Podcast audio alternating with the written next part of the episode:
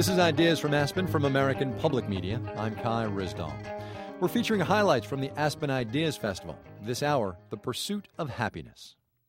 We hold these truths to be self evident that all men are created equal, that they are endowed by their Creator with certain unalienable rights, that among these are life, liberty, and the pursuit of happiness. Arguably one of the most inspiring sentences in history, one that has defined America since it appeared in the Declaration of Independence. But just because we all have a right to pursue what makes us happy doesn't mean we're very good at it. Later this hour, Harvard psychologist Dan Gilbert explains why we so often guess wrong about what's going to make us happy. But first, we dig into the history of that famous phrase and the Declaration of Independence with David Rubenstein.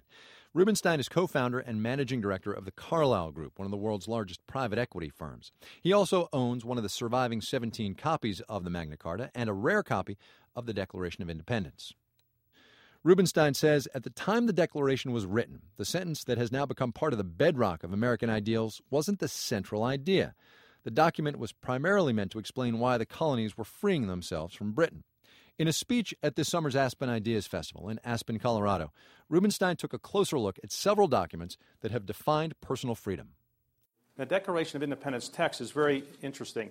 When it was agreed to, most people did not think it was that significant. The text was something that uh, was, was worked out. It was written by Thomas Jefferson mostly, uh, but it, was, it changed dramatically in Congress, and Congress actually changed about 25% or deleted about 25% of what he wrote. And most of their effort was to figure out what we should say about why we we're freeing ourselves from, from Britain. It wasn't about uh, the thing that has become so famous in the Declaration of Independence. The Declaration of Independence uh, mostly is about what King George did wrong.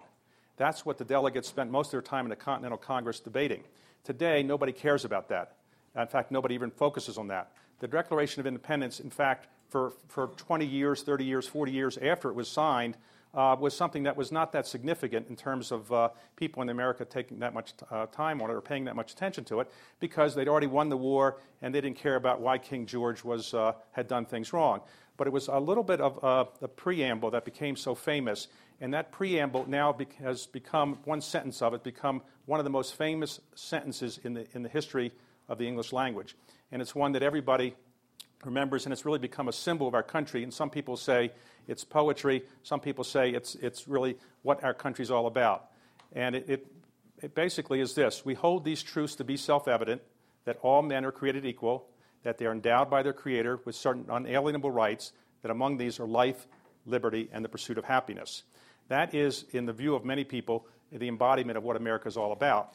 Now, ironically, Lincoln, I mean, Lincoln thought that that was the spirit of the whole country, and he later used that as the justification for the Emancipation Proclamation and other things. But when Jefferson wrote that, it was ironic when he wrote that, that all men are created equal. Um, in fact, he didn't really believe all men were created equal.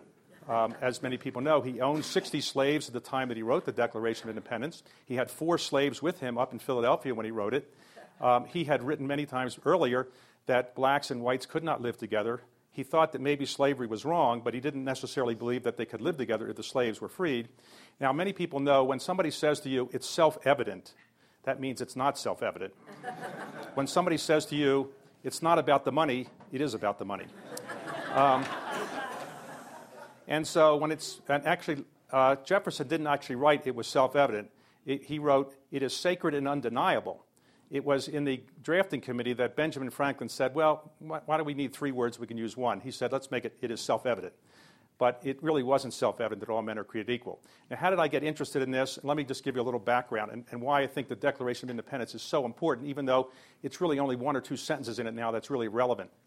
Um, many times, many people here probably have had things in their lives happen that you didn't expect to happen, and it just went on by serendipity. Something changed in your life because of, of something that you hadn't anticipated. Uh, one day, I was flying back to the United States from somewhere, and I was going through papers, and I saw that I had been invited to go to a reception in New York. And the reception in New York was a reception to promote the sale of the Magna Carta. It turned out that the Magna Carta, uh, a copy of the Magna Carta, was being sold by Sotheby's, and somebody who knew me invited me to the reception. And it was fortuitous that I happened to be in, able to go to New York that night. And with about five minutes to go before the Sotheby's reception was to close, I walked in. I ran into, by, by luck, the woman who was in charge of the sale. She explained to me that Ross Perot had bought this document in 1982. Um, it was the only copy in private hands. It had been on display at the archives for uh, a number of years, and he was putting it up for sale to take the proceeds and give it to Iraqi war veterans for their medical treatment. So um, there was no constraint by Ross Perot on what the document was, what the proceeds, what the, where the document could go. And so it was thought at the time that somebody from Saudi Arabia or Russia or the Far East would buy the only copy in American hands. And the Magna Carta was a document that inspired Thomas Jefferson when he wrote the Declaration of Independence.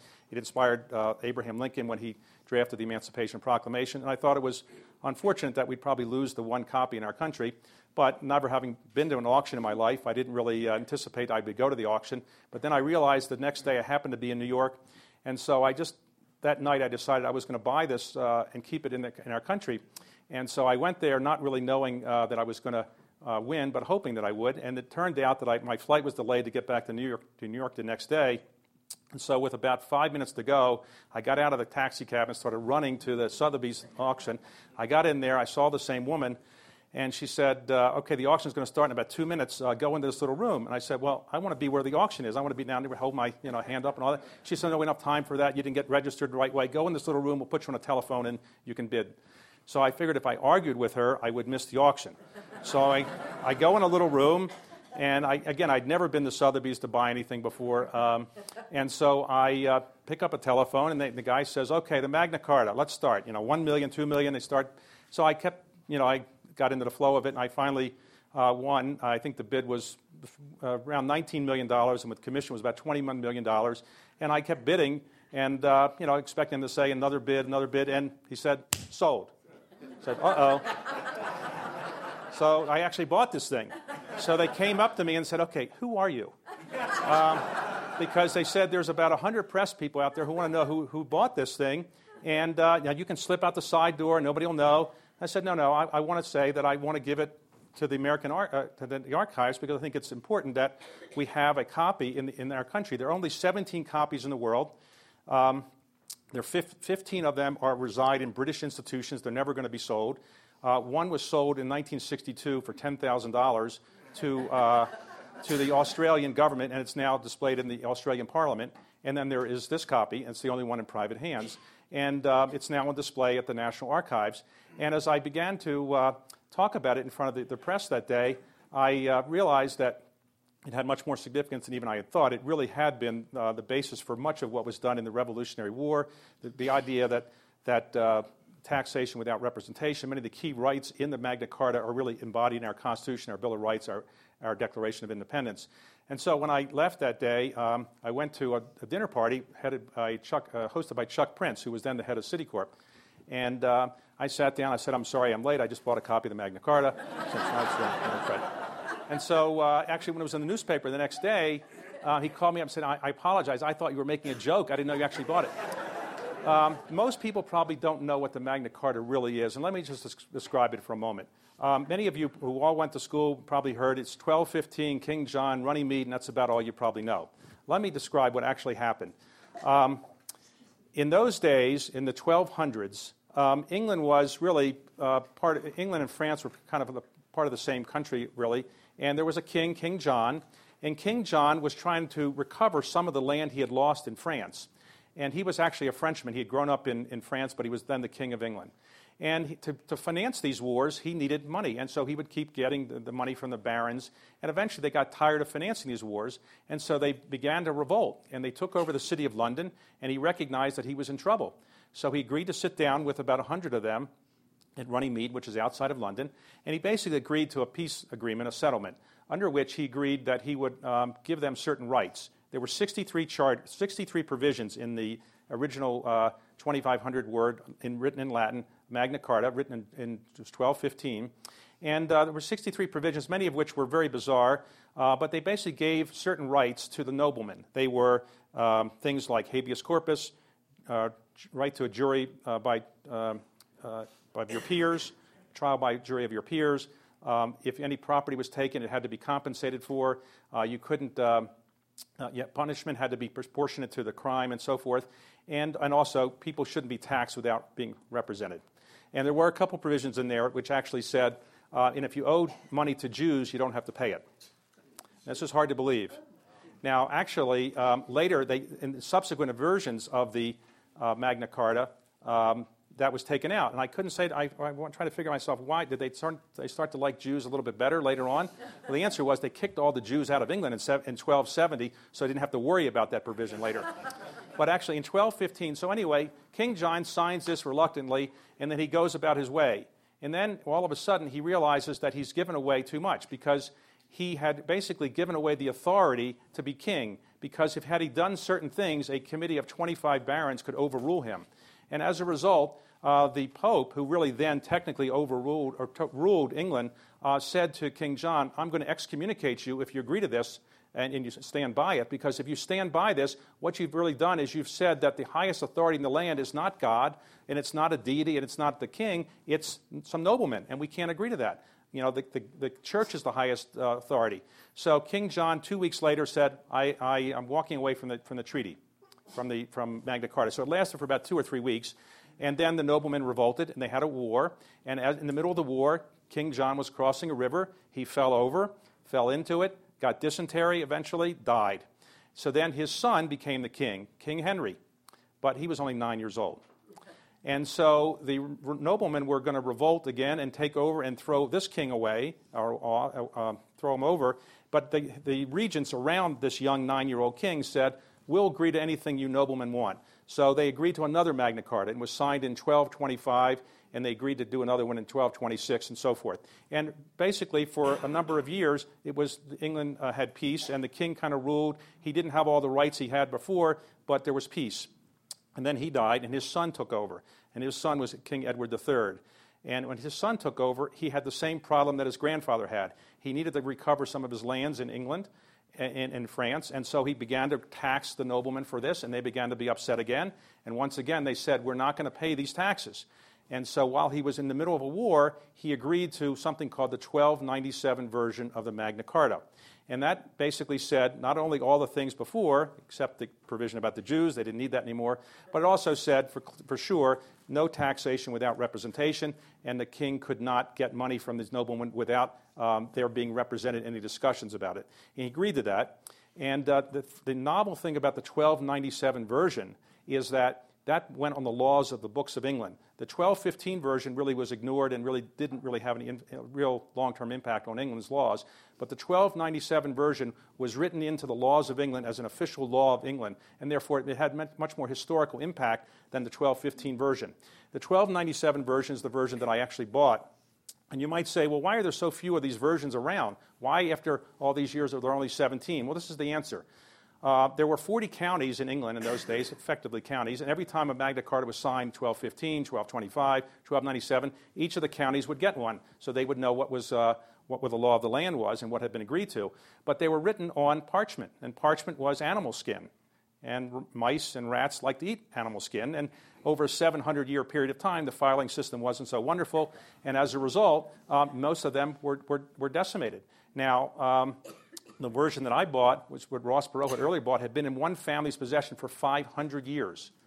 500 years they had it. Now, it wasn't clear how they got it, but they did get it. They were a noble family, and they, they were land uh, rich but cash poor. And so, to pay taxes in the early 80, 1980s, they had to sell it. They sold it to Ross Perot for about a million and a quarter.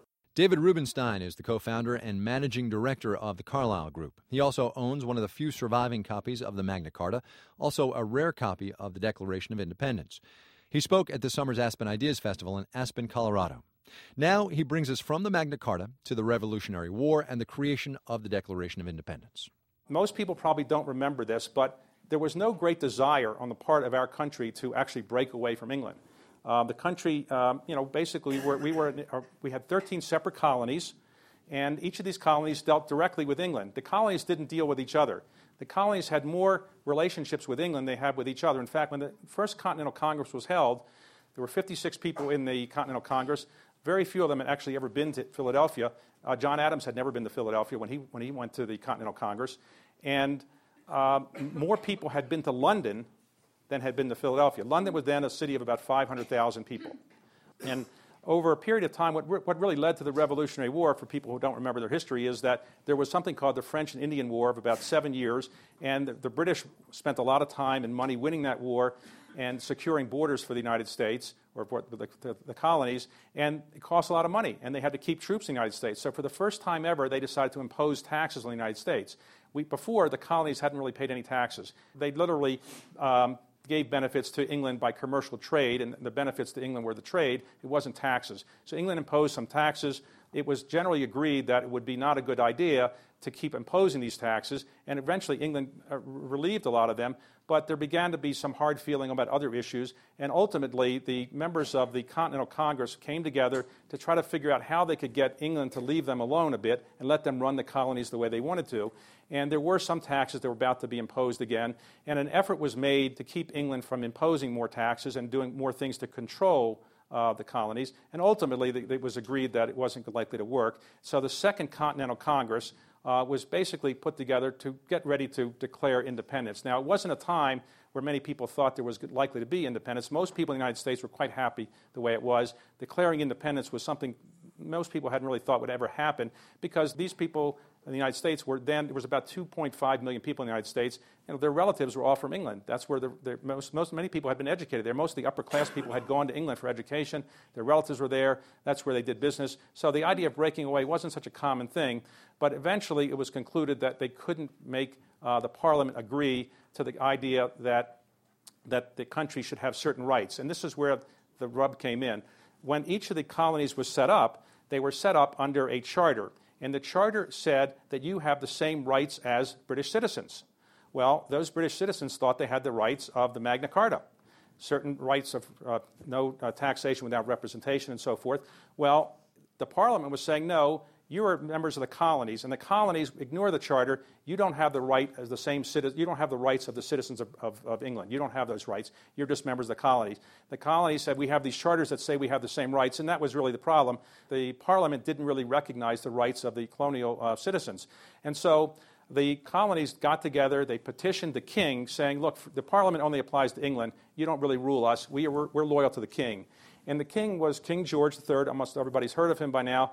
Uh, he was thought to be uh, uh, a little unusual. He was actually uh, somebody who ruled 40 years after the, the, Revolutionary War. He did have some mental problems that were fairly serious, but he wasn't completely out of it. And he basically took the view that he was going to support the parliament, and he did not want to get into whether or not the rights of the Magna Carta, the rights of taxation, or anything were things to be taken away from Parliament. So he absolved himself from it. And at that point, John Adams, who was leading the revolutionary effort and declare, declare independence in the second in, uh, at this, in the Second Continental Congress, he got the Congress to pass a resolution which said that each of the states should um, re- reconstitute themselves, not as um, colonies of England, but have a new uh, charter. And each of the states in May was, was importuned by the Second Continental Congress to adopt a new, uh, in effect, formation agreement uh, for, their, for their colony to, to uh, put a new government in place. And once that was agreed to by the Second Continental Congress, it was clear that each colony would probably get, begin a new government that wasn't loyal to England, and then probably they would be independents. And then somebody from Virginia, Richard Henry Lee, uh, introduced in early June a resolution that said we should be independent.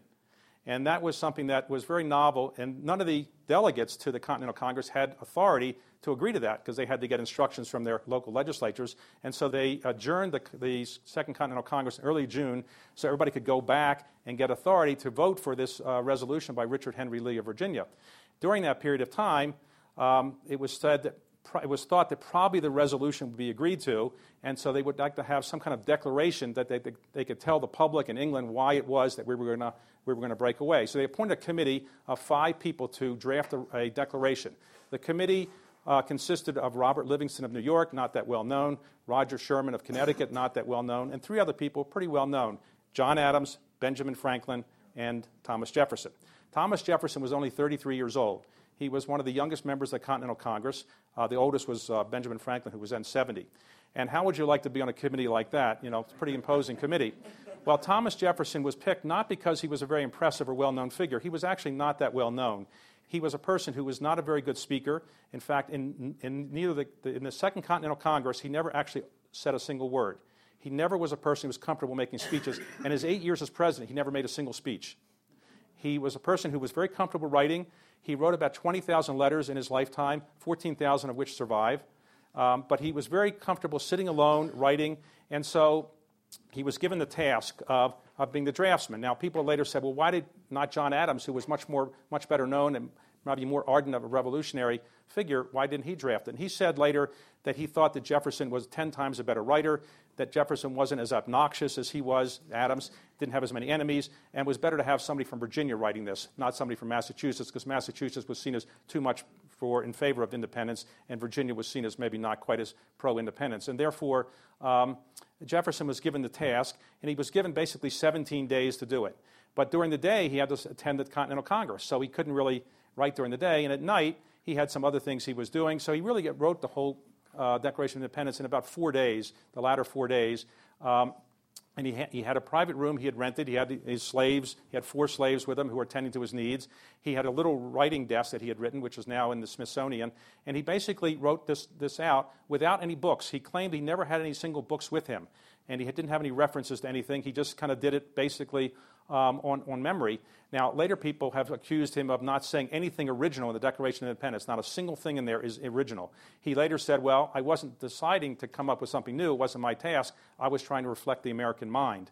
And uh, today, some of what is in there would be called plagiarism. Because if you look at some other documents that were around at that time, particularly uh, uh, uh, something written in the Virginia Constitution by George Mason, it looks as if it's exactly word for word almost what Jefferson wrote. But plagiarism wasn't a concept that really existed in those days. And Jefferson basically said, I, I really wasn't trying to be original. Well, when he, when he turned in his draft to uh, Benjamin Franklin, uh, Benjamin Franklin, who was 70, had gout, really wasn't that involved. He just made a couple changes because he knew that Jefferson was very sensitive to any editing.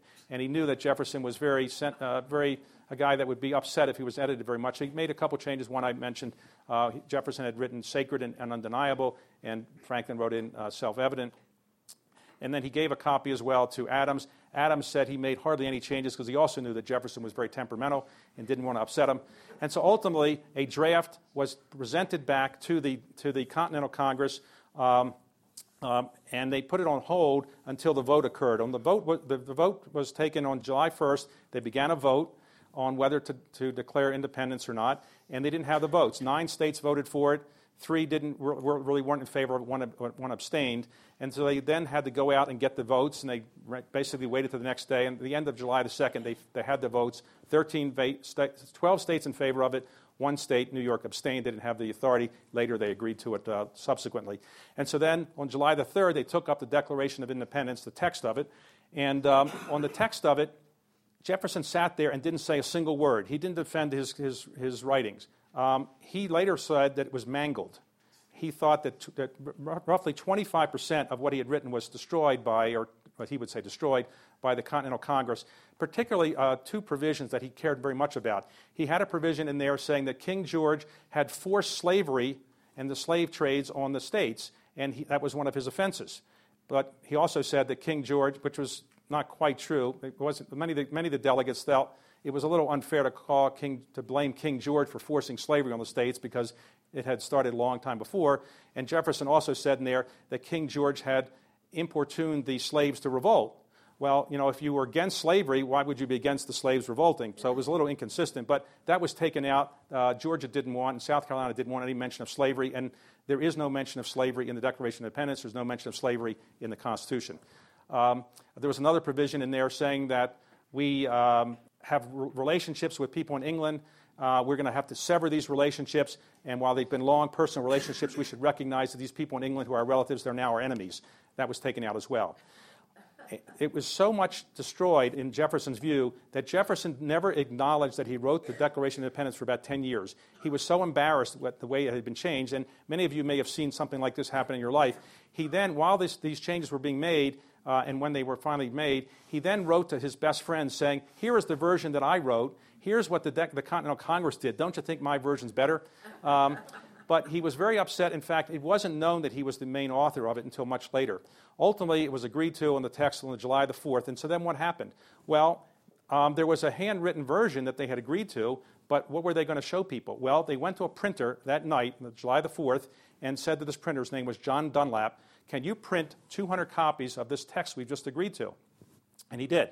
It was, called a broad, it was called a broadside. It was uh, printed in the newspaper. He printed up 200 copies, and they to be distributed around the United States so people would know what was agreed to.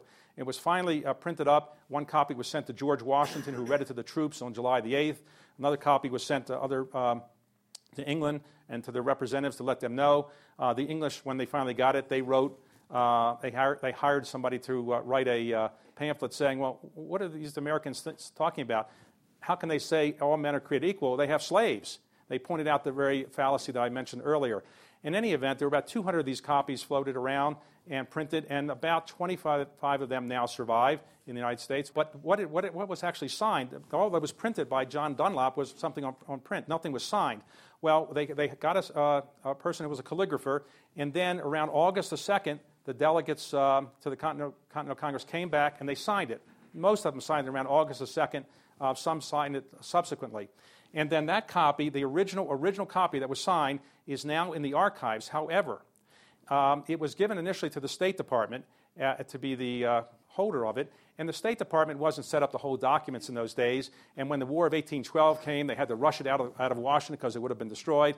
Uh, at one point, it was put, put back on, the, on, the, uh, on display in, in, Washington in the Patent Bureau for about 40 years, right in front of all the sunlight and everything. People could look at it. Well, it faded. And in 1820, John Quincy Adams, the Secretary of State, who then had possession of it, said, It's faded so much we have to preserve it. So he hired a man named William Stone, and he was told to come in and make a copy that we could keep forever so everybody would know what the original copy looked like. So he got a, a kind of wet cloth and he put it on the original copy and he took some of the ink off of it over uh, a long process. Unfortunately, a lot of the ink that was on the original copy came off when he was putting this wet cloth on, but the wet cloth produced a version that he could then make into a, uh, another copy. There's, um, there were 200 of those printed up, one for each of the living signer of the Declaration, one for each of the states, and so forth. And that's the version that most people are familiar with, but that's actually a copy that was made in 1820 uh, from the original. The original is still in the archives. It's very faded. You can barely see anything in it. There's, there, I mean, it's so faded because it was on display for such a long time. It was eventually con, uh, given over to the Library of Congress, and then uh, the Library of Congress eventually was forced to give it up to the archives, I think it was in 1952. Now, many people uh, were ignored the Declaration of Independence. As I said, it wasn't after the war was over, many people didn't pay that much attention to it. The key language uh, that I mentioned earlier, the preamble that many people focused on, that did inspire some people. And the person who was probably the most inspired by that of anybody was a man named Abraham Lincoln. Abraham Lincoln grew up in a world where blacks and whites were not treated equally. And I should say, Thomas Jefferson, although he early on thought that men were treated equal, he actually had the same view that, that Lincoln did that ultimately, if slavery was ended, blacks should be forced to leave the country. And this was actually Lincoln's view. Lincoln is known as the great emancipator, but the truth is that Lincoln's view, which was very typical of those, of those times, and it was really the same view that Jefferson had, it was that blacks should be freed and they should be asked to leave the country. In fact, Lincoln, when he was elected to the Congress when he served a two year term, he introduced a bill that said slavery should be ended in the District of Columbia. It should be ended if the citizens of the District of Columbia vote on it. He always believed there should be a vote by people. There should be compensation for the slave owners, and the slaves should be moved to Africa, South America, Central America. And that was his view. Um, he, he did later in life um, change his views slightly. But when he became president, he was not intent on freeing the slaves by a long shot. He was not. Many abolitionists asked, urged him to do so. He said he, he didn't think that was appropriate because the Constitution of the United States didn't re- allow him to do so. He thought that the Constitution's spirit was the Declaration of Independence and the sentence that I, I, I mentioned. In fact, when he gave his famous Gettysburg Address, four score and seven years ago, our forefathers brought forth on this continent a new nation conceived in liberty and dedicated to the proposition that all men are created equal. He believed that all men were created equal. He didn't think they could live together in the United States as equals, but he thought all men were equal. So, why did he actually free the slaves? Well, he didn't feel he could do that under the Constitution, but under the war, uh, when the war occurred, he felt ultimately the only way to win the war was to have slavery ended because he thought the slaves were helping the South so much in, in producing uh, armaments and other things and, and in doing all the agricultural work while the soldiers were fighting, that only if slavery ended and the slaves were, were left to not support the South's uh, war machine would it be possible to win the war. And so he did a very clever thing. Rather than write a eloquent uh, document like the Gettysburg Address, he um, basically did something very uh, legalistic. He drafted by himself that document, which is the Emancipation Proclamation.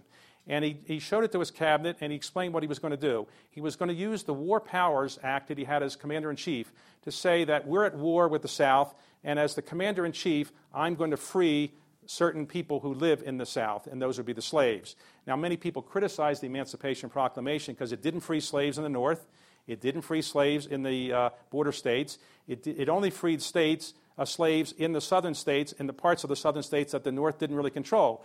So some people say it only freed really maybe 20,000 slaves.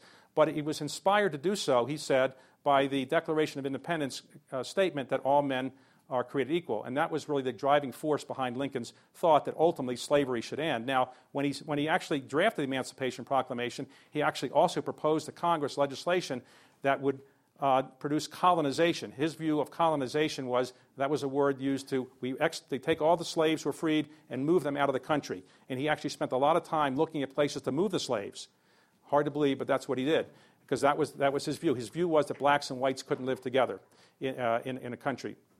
So ultimately, he agreed to the Emancipation Proclamation. It probably helped win the war a bit. Um, he was criticized for not going further. And to, to deal with that criticism, as soon as the war was over and as soon as he was reelected, he pushed for the 13th Amendment. He actually pushed for it to be approved in the uh, lame duck Congress. It was approved. He was assassinated before it actually was ratified by all the states. But ultimately, the 13th Amendment did what the Emancipation Proclamation didn't do it, it, freed all the slaves. But if you take the Emancipation Proclamation, the Declaration of Independence, and the Magna Carta, they all embody certain freedoms, and the concept that all men are created equal is really underlying all of them. And so I think it's very appropriate that we kind of celebrate these documents because the freedoms our country has given us. Thank you very much. David Rubenstein telling the story of the Declaration of Independence at this summer's Aspen Ideas Festival in Aspen, Colorado. Rubenstein co founded and serves as managing director of the Carlyle Group, one of the world's largest private equity firms. He also owns copies of the Magna Carta and the Declaration of Independence. This is Ideas from Aspen. From American Public Media, I'm Kai Ryssdal. Another speaker at this year's Aspen Ideas Festival was Harvard psychologist Dan Gilbert. His book, Stumbling on Happiness, spent 25 weeks on the New York Times list of bestsellers. To begin his talk, Gilbert turned to the words in the Declaration of Independence. The phrases, of course, that stick with me and the ideas that stick with me are the ones introduced early on in the very first sentences, where we read that it's self evident that people have some inalienable rights, and they are life, liberty, and then, ding, my eyes light up, the pursuit of happiness. And it occurs to me when I read this that the founding fathers thought that the pursuit of happiness was very difficult, but not particularly complicated. There was nothing very mysterious about it. There was no secret of happiness. I mean, after all, for most of human history, uh, life was nasty, short, and brutish. People got up in the morning and they basically tried not to die. Uh, you know, food was scarce, a day of labor was long, your children probably wouldn't live into adulthood. Everybody knew exactly what happiness was. Happiness is what happens when you get exactly what you're aiming for. And that never happens in this lifetime. Well, this theory, turns out, gets put to a test. Because in the blink of an eye in historical time, we undergo three revolutions the uh, agricultural revolution, the industrial revolution, the technological revolution, and all of a sudden, for the very first time in the history of our planet, large populations of people on Earth have everything they want, or at least everything they could possibly need. And guess what? They're not happy. There goes the theory. It can't be the case that happiness is just the result of getting what you are aiming for, because when people get what they're aiming for, they don't seem to be particularly happy. The conclusion is very clear. It must be that we're aiming for the wrong things. Now, how can that possibly be? Well, the answer to this question requires that you understand something very unique about human beings. One of the things that makes us an animal different from all the others with which we share the planet. Every animal learns from experience. That starts with one celled animals all the way up. They all learn from experience, and that's good, but it's a problem because experience can be expensive, right? Trial and error is a good way to learn, but it has a cost, and the cost is error. Right. Now, human beings have learned to do something different, something no other animal does, at least to the extent we do it. About two million years ago, nature decided trial and error wasn't good enough for us, and so it undertook a complete architectural overhaul of the human skull. It pushed your head forward not to keep your hat on, but because your brain tripled in size in two million years. Most of this growth is centered on a particular part of the brain called the frontal lobe. So, question what does a frontal lobe do that made nature think it was so important that you have a big fat one that it actually rearranged the way your skull? Well, the frontal lobe does a lot of things, but one of the most important things it does is it lets you imagine. That's why you are able to know, without actually whipping up a batch, that raw steak banana split is not a good thing, right? The guys at Ben and Jerry's didn't make this, try it, and go, error you can close your eyes and simulate the experience. Now, it's kind of cute when you're talking about ice cream, but think about this adaptation. This means that you are the only animal on the planet that learns from mistakes you never made. Should I stick my finger in the pencil sharpener? Ooh, bad idea. That is a miracle that you can actually know that without trying it. Just like pilots use flight simulators to see what it will be like to be in a plane, this part of your brain is a life simulator and it allows you to simulate decisions before you actually take them. That's the good news. The bad news is it's new and it's still in beta testing.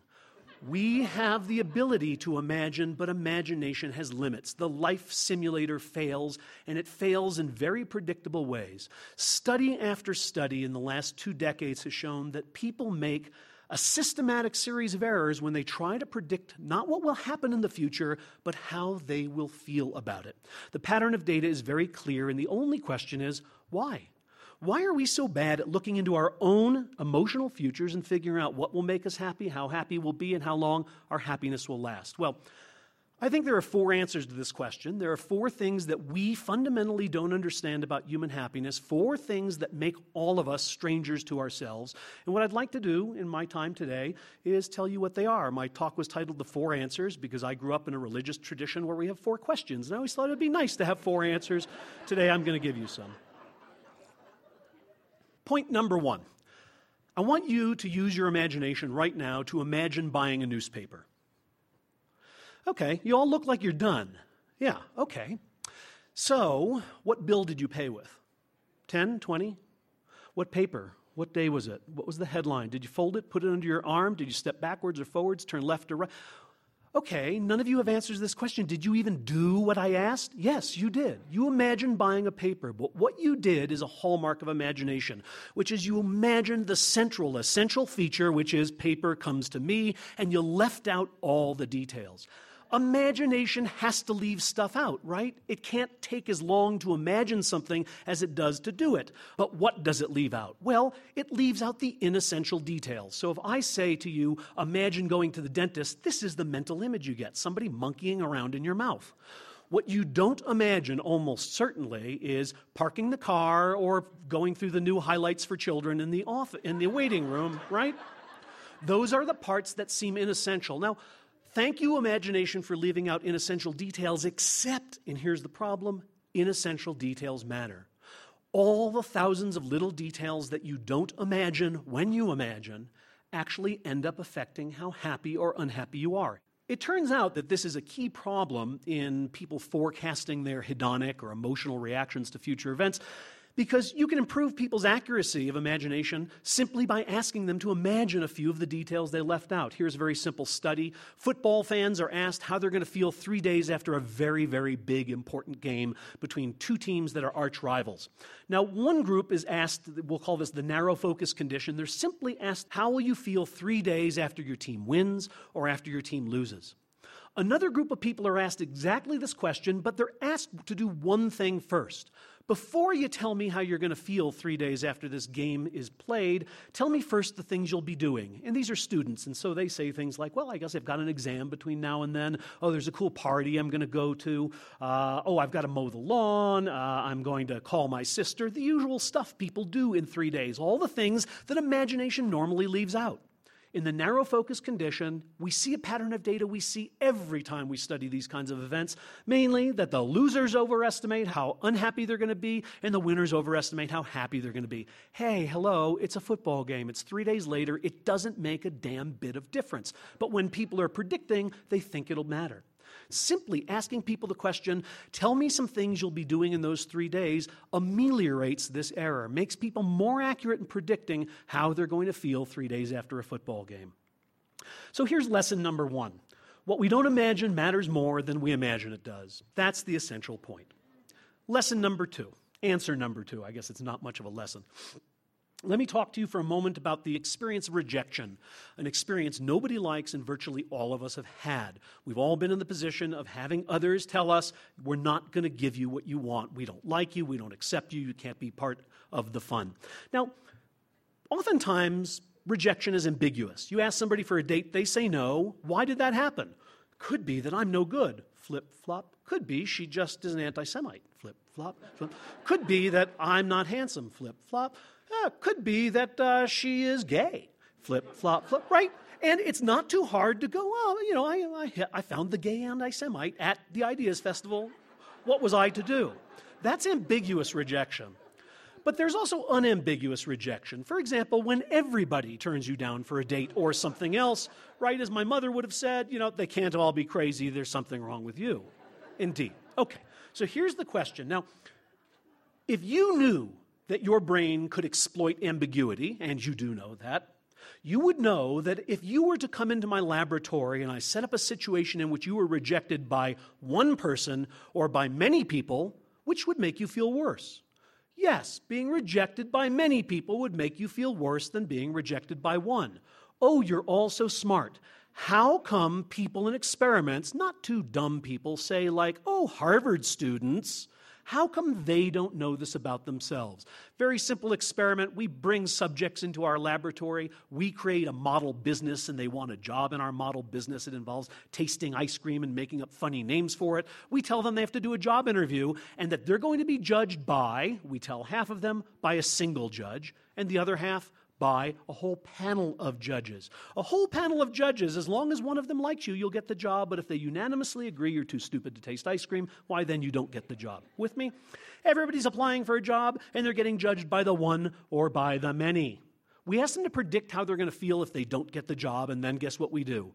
We don't hire any of them, we reject every one, and we measure how they really feel. Guess what? People feel much better when they are rejected by one than when they are rejected by many. But here's what they predicted they predicted they would feel miserable no matter what. When you ask a college student, how will you feel if you don't get the job? They just go, bad, really bad. Rejection sucks. It'll hurt. What they don't do is preview that beautiful trick their brain will play. The moment they're rejected, they'll go, I didn't get the job. Well, what does one person know? Right. Exactly. Flip, flop, flip, flop. The lesson in this study and in studies like it is this we can't look ahead and see that we will rationalize, adapt, and exploit ambiguity and see the world differently later than we do now. I don't know of anybody who's ever done a systematic study of people who've been left standing at the altar. But I am willing right now to put $1,000 of my money on the follow- I'll make the following prediction. If you ask those people to respond, was it the best day of your life or the worst day of your life? More will say it was the best day of their life. If you ask anybody about to get married, if you get left standing at the altar today, will it be the best day of your life or the worst day of your life? You will flip that result very clearly. That, my friends, is what uh, lesson number two is about. Answer number three. Here's the simplest experiment any Harvard student ever got paid five bucks to come to my lab and do. You come to the lab, you sit down, and there's a, a tray with some potato chips on it. And you are asked exactly two questions. First, Predict for me how much you're going to enjoy eating these potato chips. Second, they eat them. How much did you enjoy eating these potato chips? Third, thank you, here's your money, go home, goodbye. That is the whole experiment.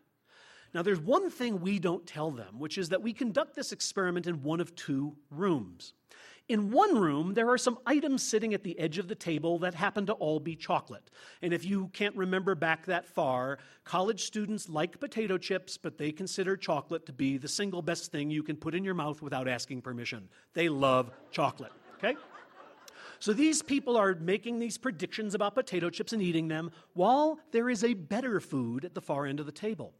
In another room, what we call the spam room, there are, there are items at the end of the table that college students say that they hate. These are things like spam, sardines, uh, canned salmon. Okay, so here's the question How do these rooms that they're in affect the predictions they make and the experiences they have? Well, look how they affect the predictions dramatically.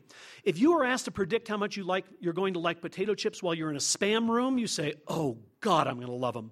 And if you're asked the same question in a chocolate room, you go, oh, you know, they'll be good, but you know, not, not so much. Is that true? No. Because once you put crackly, greasy, fried, salty potato in your mouth, it doesn't matter what you're not eating, right? Once you are chewing potato chips, you like them or you don't, but you're not going, oh man, this is so not spam. Mmm, this is really not chocolate. No, you're going potato, potato, potato, potato, potato. You're enjoying the experience as much as you will, and you are not making the comparison that you yourself, 30 seconds before, said you were going to make.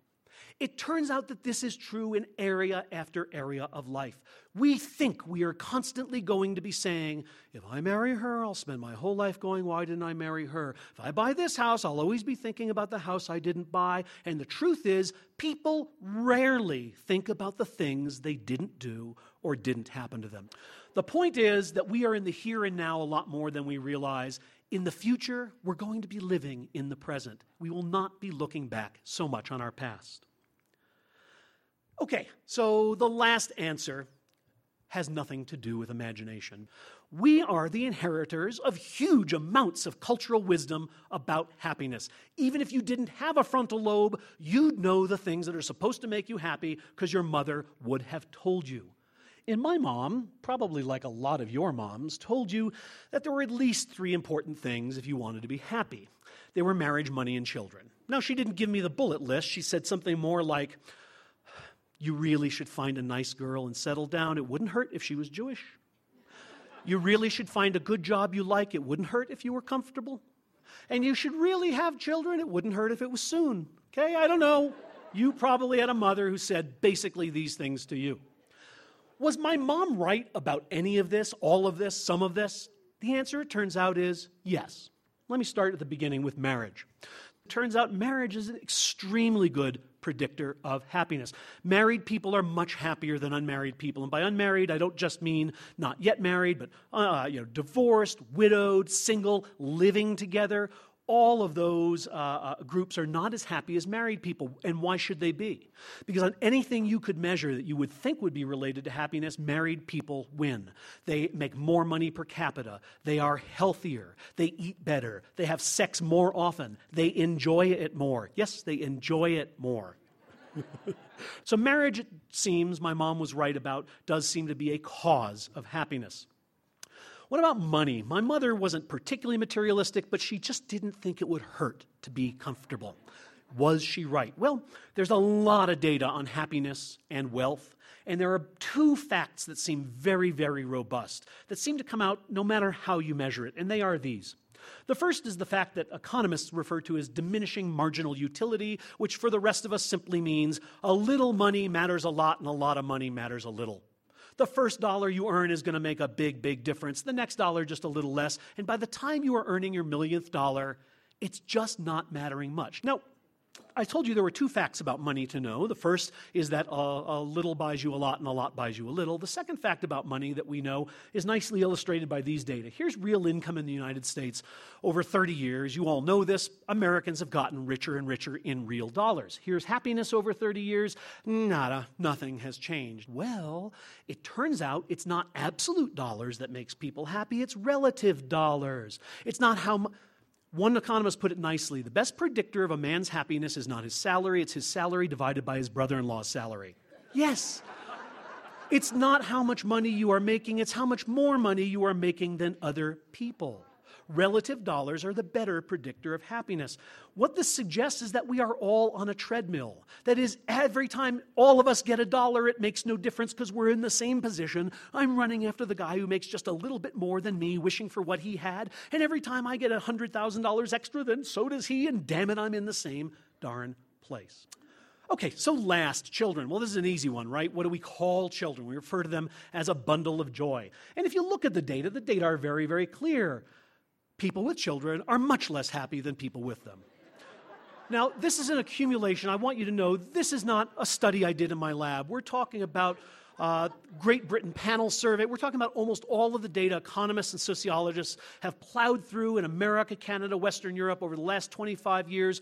In study after study, you see that either children have no effect or they have a small negative effect. I do not know of a single study showing that people with children are happier than people without them. The fourth lesson your mother doesn't know everything. That's part of why you mispredict the future. Now, are people really hopelessly uh, naive? Are people really stupid? Of course, we're not stupid. It's just that we're designed to pursue happiness, we're not designed to find it. Nature doesn't give a damn if you're happy. Nature cares if you survive and reproduce.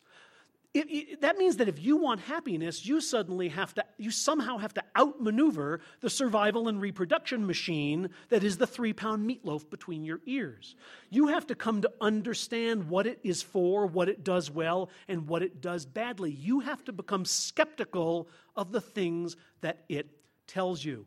I always loved this line, the comedian Emo Phillips. He said, You know, I always thought the brain was the most amazing organ in the human body. And then I thought, wait, who's telling me that? Yes, exactly.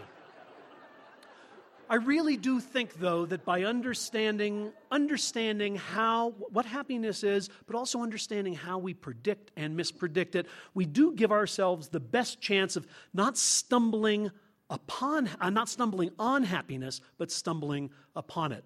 Dan Gilbert is a professor of psychology at Harvard University and the author of the New York Times bestselling book Stumbling on Happiness. He spoke at the 2009 Aspen Ideas Festival in Aspen, Colorado. We also heard this hour from the co founder and managing director of the Carlyle Group, David Rubenstein. Rubenstein owns one of only 17 copies of the Magna Carta still in existence, also a rare 1823 copy of the Declaration of Independence. His discussion at this year's Aspen Ideas Festival focused on those important historical documents and how they shaped our ideas about personal freedom.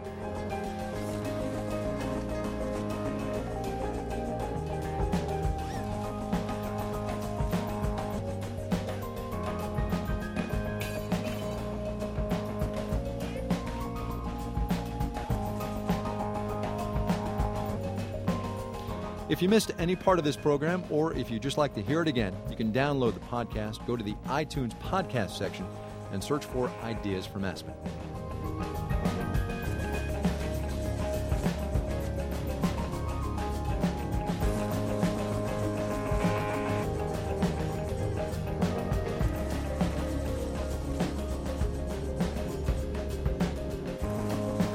American Public Media's Ideas from Aspen is produced by Larissa Anderson with help from Julie Seipel and Emily Bina.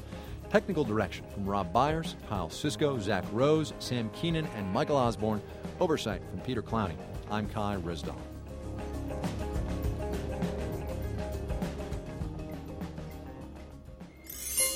American Public Media